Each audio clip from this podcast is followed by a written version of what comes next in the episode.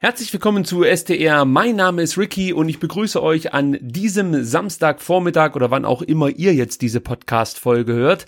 Bundesliga steht wieder an.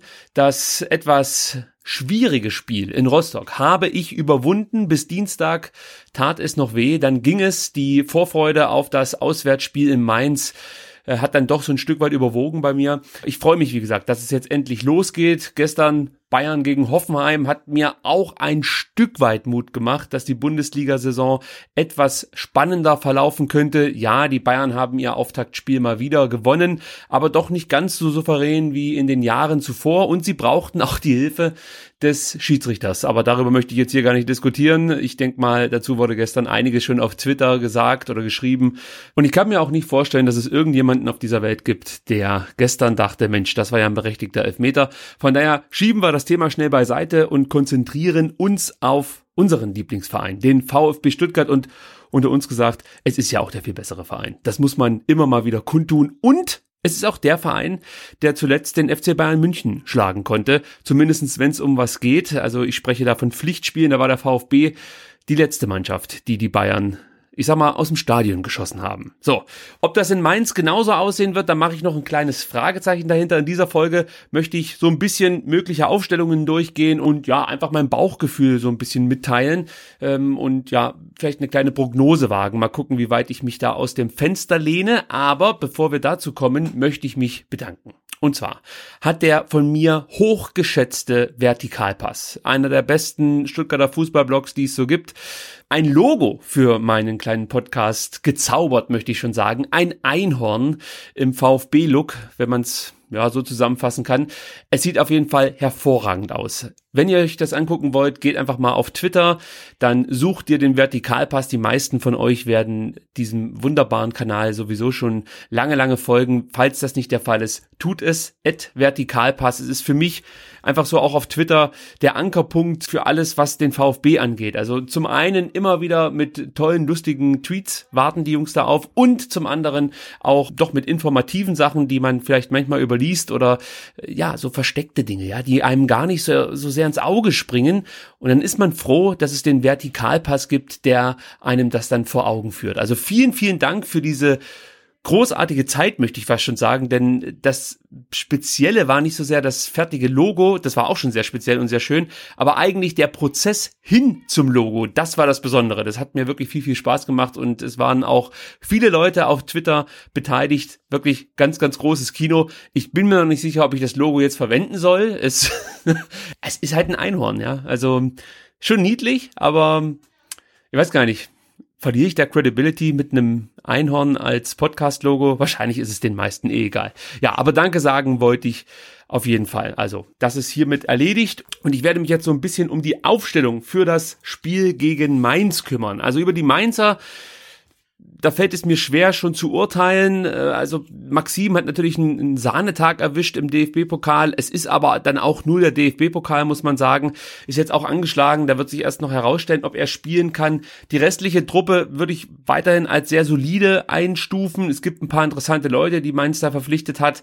Ich bin gespannt, ob die dann auch alle so zum Einsatz kommen oder eben nicht. Aber im Großen und Ganzen glaube ich, dass Mainz eine stabile Mannschaft stellt, die durchaus in der Lage ist, gerade die Heimspiele zu gewinnen, beziehungsweise da nicht zu verlieren. Und das ist ja, wie man so schön sagt, immer der Grundstein, um die Klasse zu halten, dass man zu Hause Erfolg hat. Ich kann mir vorstellen, dass es da viele Bundesligisten gibt, die sich in Mainz die Zähne ausbeißen werden. Ich will jetzt ja auch nicht so tun, als ob Mainz eine Übermannschaft wäre und wir da hinfahren und froh sein können, wenn wir einen Punkt holen. Aber so, um da schon mal mein Bauchgefühl mit ins Spiel zu bringen, so ganz unzufrieden wäre ich mit einem Punkt in Mainz nicht. Ich berücksichtige dabei natürlich auch die Auftritte der letzten Jahre. Irgendwie liegt uns Mainz nicht so richtig, auch wenn das erste Heimspiel der letzten Saison ganz positiv für uns lief. Aber auch da war alles sehr, sehr eng, muss man sagen. Und es hätte auch gut unentschieden ausgehen können. Vielleicht hätte man es auch verlieren können. Ist auch jetzt egal. Bartstuber hat das Tor gemacht. Wir haben unser erstes Heimspiel nach dem Wiederaufstieg gewonnen. Und ich hoffe, dass uns jetzt ähnliches mit dem ersten Auswärtsspiel gelingt und dass wir nicht wieder so lange warten müssen wie in der letzten Saison, bis der VfB endlich mal auswärts siegt. Ihr merkt es. Ich lamentiere etwas rum, weil ich, ich kann beide Mannschaften nicht so richtig fassen. Ja, man hat beim VfB prinzipiell ja ein gutes Gefühl gehabt, bis man jetzt das Spiel gegen Rostock gesehen hat.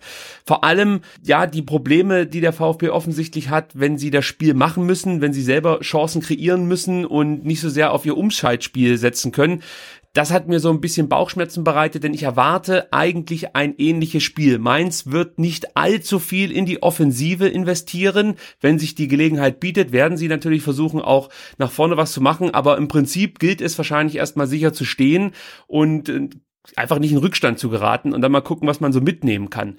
Und da setze ich jetzt mal an, was das Thema Aufstellungen angeht. Also bislang hat der VfB ja immer auf ein 4-4-2 gesetzt, beziehungsweise hat das Taifun Kurkut gemacht. Ich gehe davon aus, dass der VfB auch diesmal wieder mit einem 4-4-2-System spielen wird, aber ich würde es nicht ausschließen, dass Kurkut plötzlich hier die Fünferkette auspackt. Und zwar aus folgendem Grund. Ich habe in der letzten Ausgabe schon moniert, dass Maffeo aus meiner Sicht in der Viererkette nicht verschenkt ist, aber seine Stärken nicht voll ausspielen kann. Das ist einfach ein guter Außenbahnspieler, der defensiv auch sehr, sehr gut agiert, gar keine Frage, aber die Stärke von Pablo Maffeo ist für mich in einer Fünferkette ja als Außenbahnspieler zu agieren. Da kannst du ihn wirklich am besten einsetzen. Man könnte sogar ähnliches über Insua sagen, der seine Linksverteidigerrolle auch immer sehr offensiv interpretiert. Also beiden Außenverteidigern kommt eine Fünferkette eher zu Passe.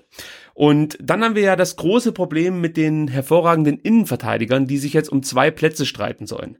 Am einfachsten wäre es natürlich, wenn Taifun Korkut sagt, ich lasse einfach alle drei Innenverteidiger spielen. Nichts gegen Mark Oliver Kempf, aber das ist für mich einfach momentan die Nummer vier. Man geht somit so ein bisschen das Problem aus dem Weg, dass man hier gleich Unruhe im Puff hat. Es ist natürlich noch zu berücksichtigen, wie fit ist Pavard? Ist er soweit, dass er spielen kann? Korkut hat bei der Pressekonferenz gesagt, er sieht eigentlich kein Problem darin, Pavard aufzustellen. Ich gehe auch davon aus, dass er jetzt nach 17 Trainingstagen eigentlich wieder spielen können müsste, sollte es keine Einschränkungen geben, kleine Blessuren etc. pp. Auf was ich hinaus will, ist, dass man einfach Pavard, Bartstuber und Baumgartel hinten im Dreierverbund hinstellt, Maffeo und Insua dann als Außenverteidiger, die auch nach vorne hin Kraft entwickeln können, Chancen kreieren können und äh, gerade Maffeo mit seiner Schnelligkeit und mit seinen tollen Flanken vielleicht auch für Gefahr sorgen können, wenn dann ein Ball den guten Mario Gomez erreicht.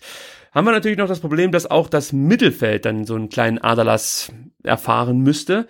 Für mich ist im Mittelfeld Castro gesetzt, das wird der Strippenzieher sein der Saison, da mache ich nicht lange rum. Und dann haben wir halt das Ding Askasiba, der saß zuletzt auch in Rostock auf der Bank, ich bin gespannt, ob Kokot ihn nochmal auf die Bank setzt.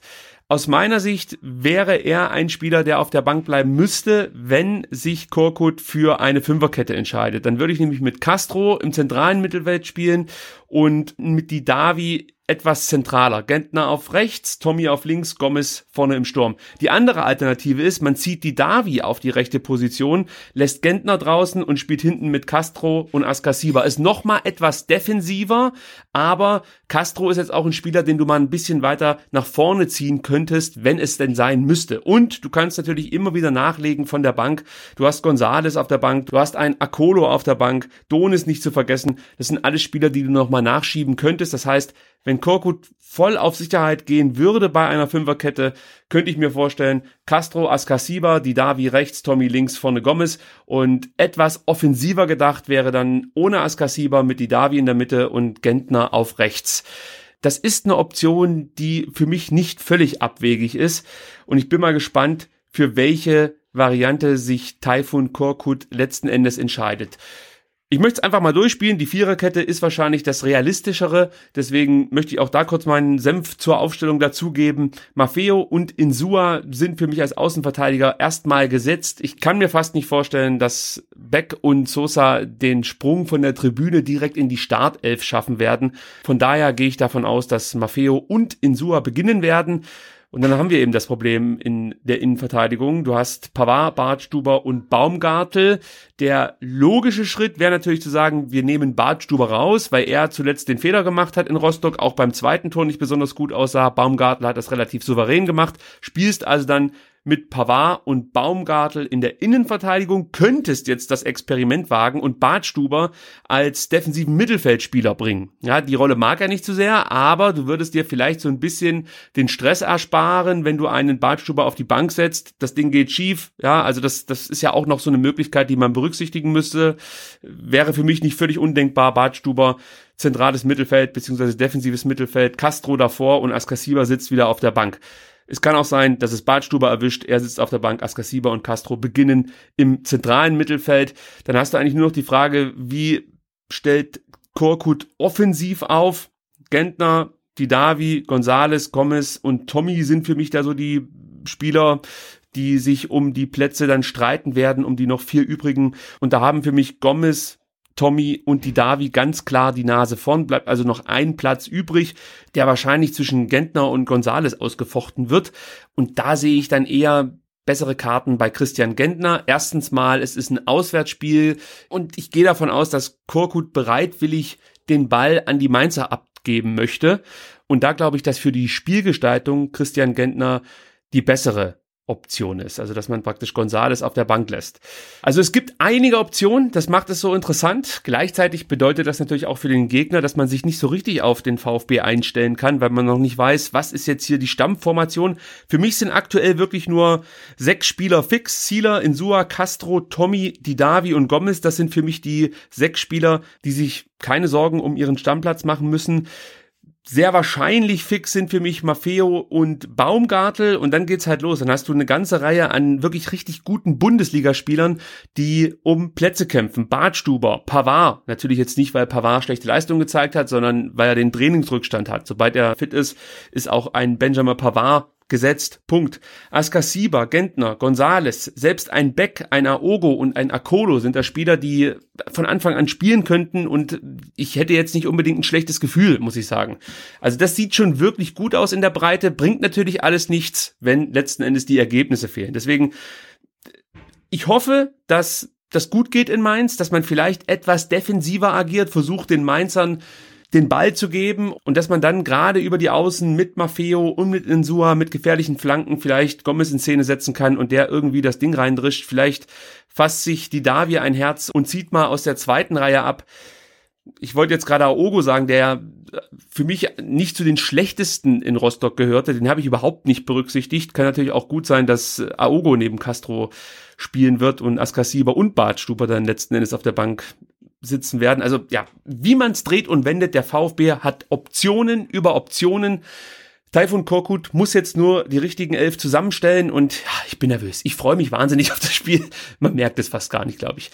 Ja, wie wird das jetzt hier weitergehen? Übrigens mit dem Podcast. Ich werde nach dem Spiel in Mainz, das kann am Sonntag sein, es kann aber auch erst am Montag sein, mich wieder hinsetzen und so ein bisschen über das Spiel reden. Und in den kommenden Wochen wird es dann auch, denke ich mal, wieder das ein oder andere Thema geben, was sich nicht nur mit dem reinen Spiel oder anstehenden Spiel beschäftigt, ich muss ganz ehrlich sein, die letzte Woche, ich war viel unterwegs, ich war mit meiner Tochter die große, weite Welt bereisen und konnte deswegen nicht ganz so sehr am VfB-Leben teilhaben, musste das alles so mehr oder weniger am Rande mitverfolgen, was sich da abgespielt hat in Bad Cannstatt. Also von daher habe ich jetzt hier mehr als eine Vorschau auf das Main-Spiel nicht zu bieten. Ich hoffe, euch hat es trotzdem gefallen. Und nochmal ein großer Dank an den Vertikalpass, an die komplette VfB Twitter Timeline, mit der ich immer viel Spaß habe. Und dann soll es das jetzt hier gewesen sein. Wir freuen uns auf Sonntag 15.30 Bis dahin. Tschüss.